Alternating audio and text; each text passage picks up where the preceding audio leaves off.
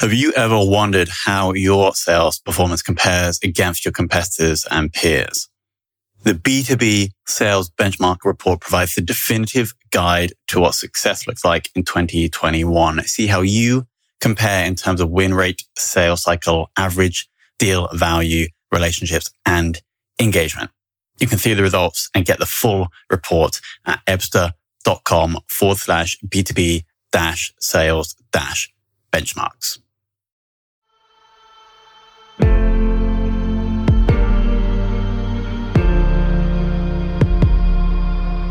This is Sales Ops Demystified, the number one most downloaded podcast in sales operations.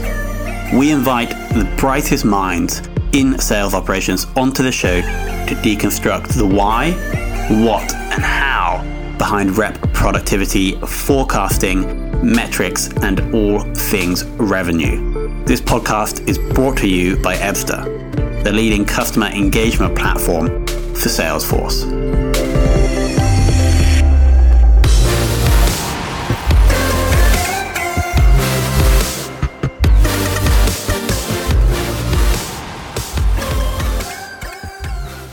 Hello, and welcome to another very special episode of the Sales Ops Demystified podcast.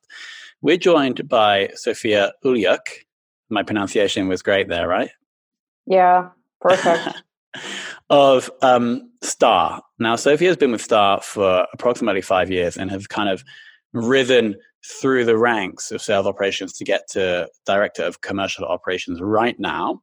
So that's what we're going to be digging into in the next 20 to 30 minutes. So, Sophia, welcome to the show.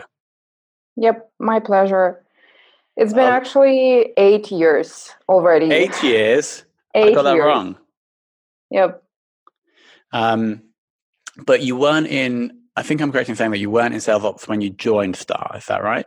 No, I weren't. I joined Star as sales assistant eight years ago, and then eventually grew into sales operations. Got it. And what is what is the sales assistant role? Is that actually like helping? Is that actually selling?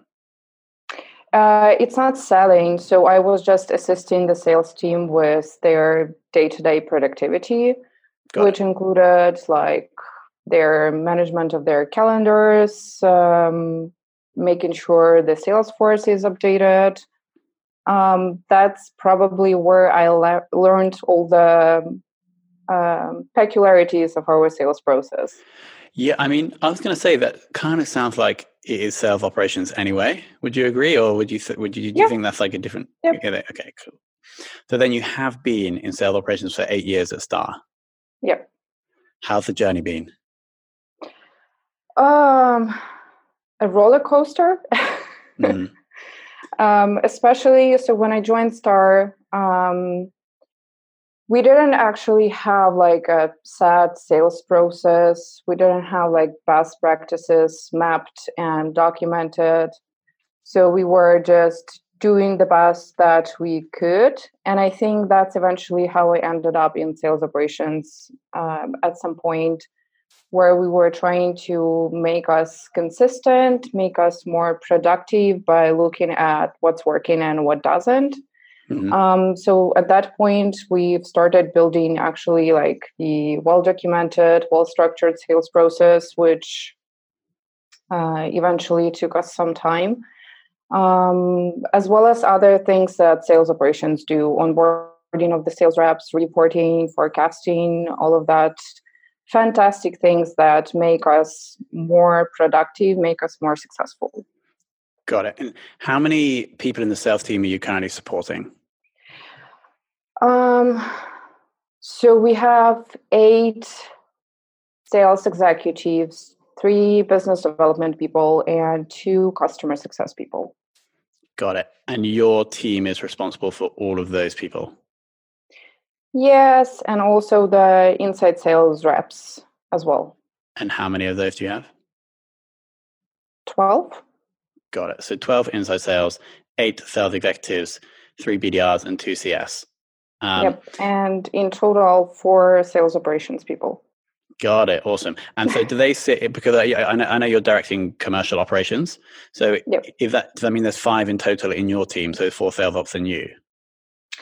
So commercial operations, it's more known on the market as revenue ops, uh, yeah. but we call it commercial operations. So I'm currently running basically three teams: sales operations, inside sales, and marketing. Uh, okay, so you're, you're you're running the marketing team, as in you're like head of marketing as well. Um, head of marketing, I'd say it's like um, too much. Um, I'd say that marketing operations, basically. Got it. Okay. And so, how many people in marketing operations? Um, six. Got it. Um, and so, is that the whole of the marketing team, or is there more people in the marketing team? There are more people on the marketing team, Got like uh, regional marketing managers. Got it. So, I'm trying to understand. So, you're basically below you there is 25 people in sales and success. There's four people in the sales ops team, and then there's six people in the marketing ops team. Yep, but sales executives are not reporting directly to me, but to chief commercial officer that I'm eventually reporting to as well. Got it. Yeah, yeah. So, so they're not you're not like managing them, but you're like responsible for their productivity, right? Yeah, of course. Got it. Did I miss anyone else there, or do we have more people that you're that you're helping? No, that's it. Okay, so that's 35 in total. Um, cool. Okay. And so before we move on, I quickly want to understand. So you're in like the sales assistant role. What made you want to like spend more time and dive deeper into the sales operations like world, or did that just kind of happen naturally?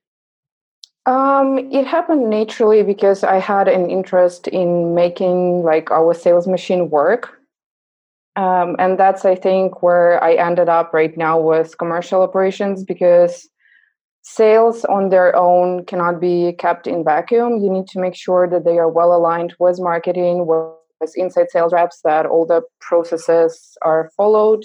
Mm-hmm. We are on the same page, so that's that's eventually how how it happened. But initially, uh, as I've mentioned already, we we started building the sales process that would be consistent throughout all geographies that we work um, and that all the commercial like sales salespeople that they are aligned and they follow the same process because a lot is dependent on that given that they are a lot of working with the engineering teams with mm. the design teams that we have strategy teams so you need to make sure that we spend our time right, that we focus on the right efforts, that everyone follows the same process.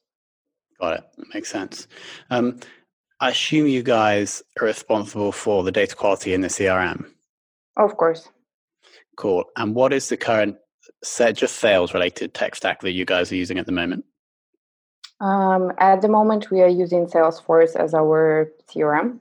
Yep. Uh, we also use uh, Smart Cloud Connect, which is basically a software that lets you sync the activity of the sales reps on a daily basis to Salesforce so we can cool. actually see what's going on with specific contacts or opportunities. And we use Showpad for onboarding. Cool. Awesome.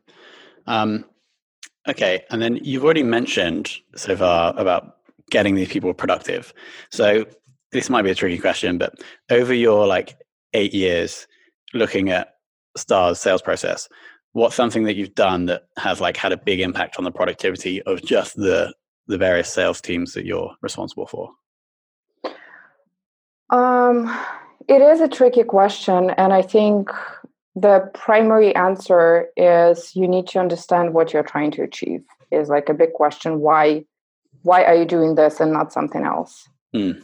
uh, the next level that you are getting into is like what is it what's in it for the salespeople that will be affected? So you need to get into their shoes and position it the way that they will understand the benefits. So to give you an example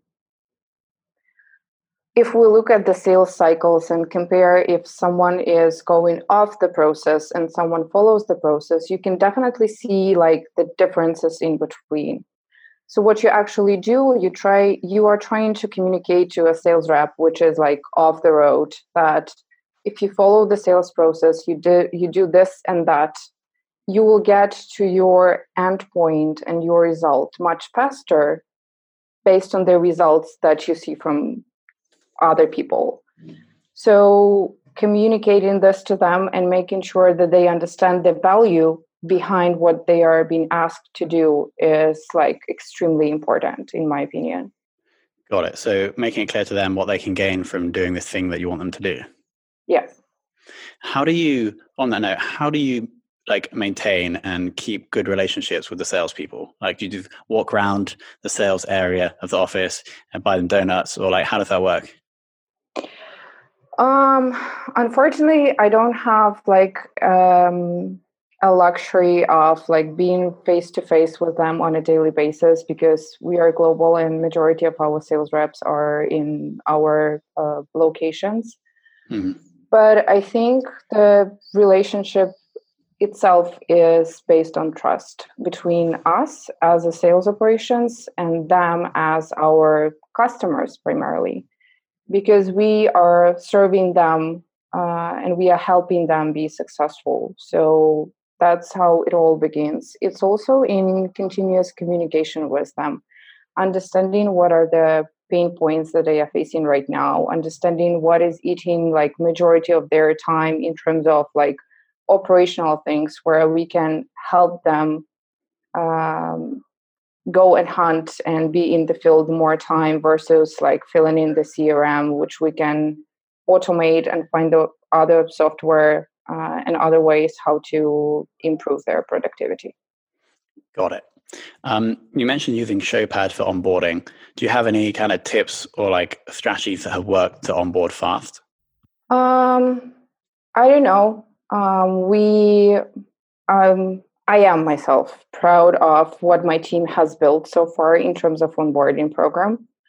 Um, it's it's threefold, I'd say. Uh, we use Showpad for the online piece. So when the new sales rep starts, um, he or she goes through the online onboarding in Showpad that consists of several modules where they learn about the company, our culture, mission, values, uh, our services, um, our successful projects and uh, customers, as well as the overview of different sales processes that they will be facing on a day-to-day basis. Yeah. Once that piece is completed, we do an on-site um, uh, onboarding here in our key delivery center in Ukraine. That's where they actually meet the majority of people that they will be working with, different heads of departments, which lets them build relationship on the first place with those people, as well as better understand our value proposition and what differentiates us from other consultancy companies out there. Um, and then the third piece is the actual sales training on value selling methodology. Uh, we have been working with value selling associates for a long time already. We found their methodology really resonating with us. Um, and we continue doing that. But I think the most important piece, because you dump all that information in one month, um, and as studies show, 60 to 70% of that information is forgotten.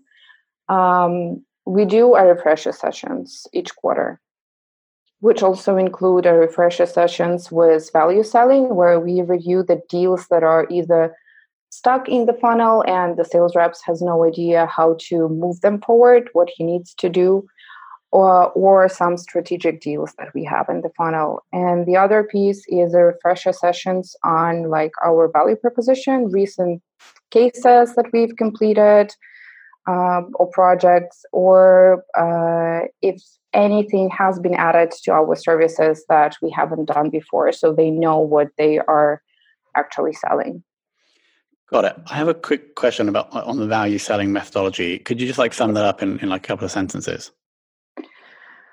Um, value selling methodology.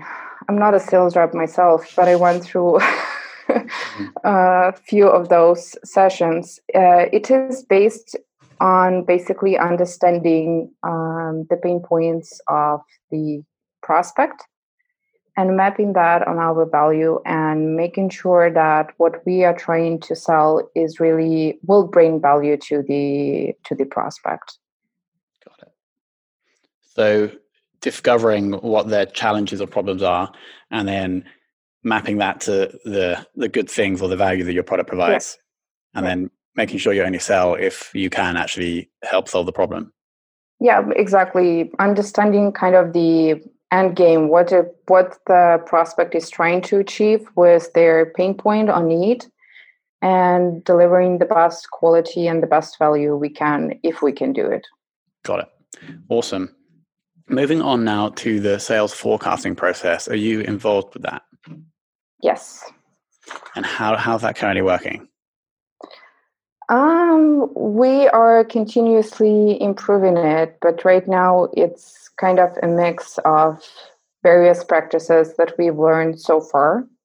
Um, we forecast based on our existing funnel of uh, customers. Basically, we call it an order book or um, existing existing bucket.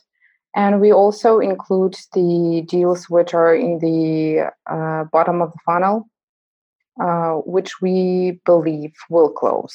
So that's on the sales plate. After that, we adjust that forecast with some probabilities based on the historical data. So, for example, if in 2019 we've seen that out of the deals that are pending customer decision on the proposal, only 20% of those deals close throughout the year then we adjust the probability of our forecast for that specific bucket by 20%. Got it. Okay. So you have your kind of existing bucket, and these are clients that are currently paying you and you assume yep. will keep paying you. And then you look at all deals um, that might close and then also yep. adjust based on previous data. Yep. On historical data. Yeah. Makes sense. Um, so we have we are proud that our accuracy with the forecast for the past two years has been ranging from 98 to 103%, which we think is pretty like spot on. Mm-hmm. Who, who's involved in that forecasting process? Um, sales people themselves, um, sales operations. We have a person that is working um, tightly with sales reps to make sure that the data is uh, in there, um, as well as our chief commercial officer, who is like doing the final review of what's being forecasted and making sure that we have no stones left unturned in terms of what he knows we might close in the nearest future. Got it. And if you had, if you could only measure one revenue related or commercial related metric um, for the rest of your career, which would you choose? Oh God, um, that's really tough question. Um, I don't know. Time to hitting first quota, first quota hit for mm, a sales rep.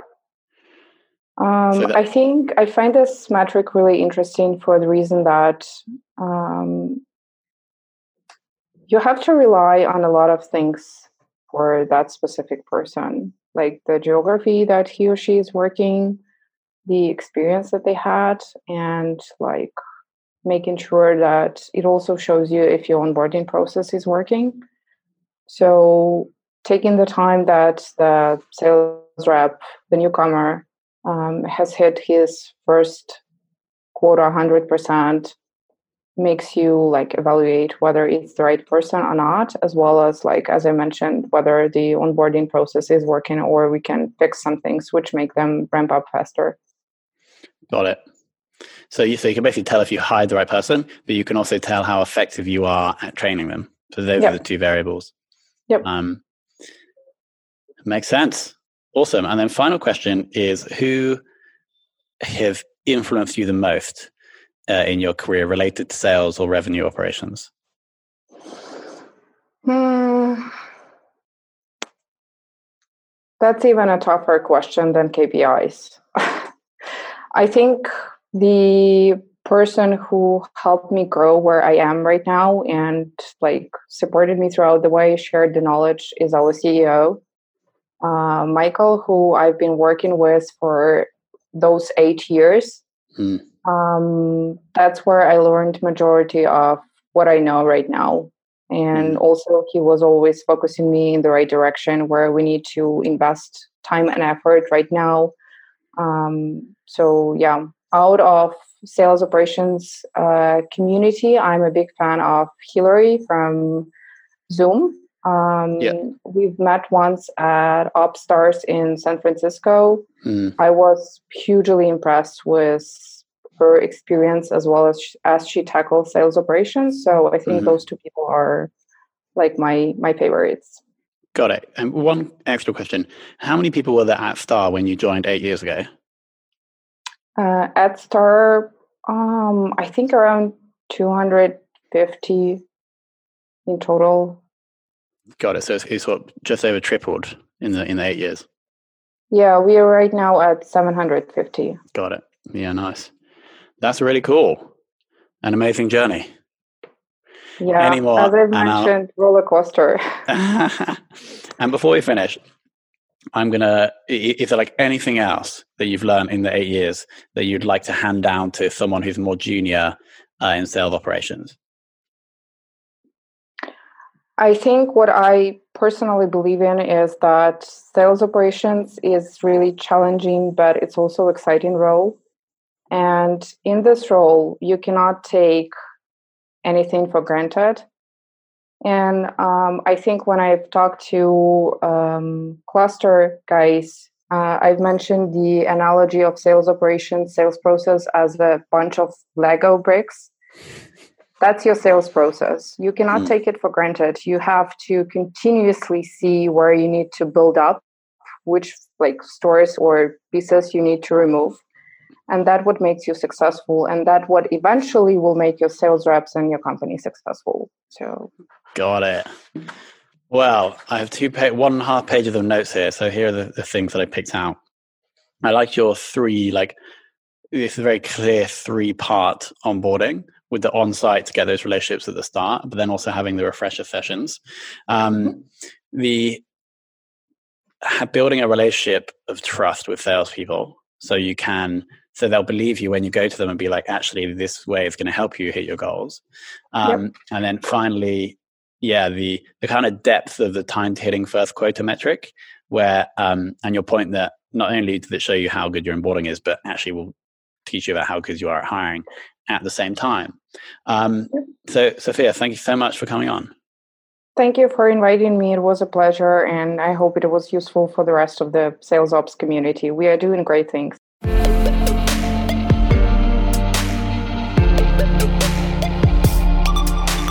Thank you for listening to this episode of the Sales Ops Demystified podcast. If you are listening on a podcast listening application, then please subscribe, rate, and review.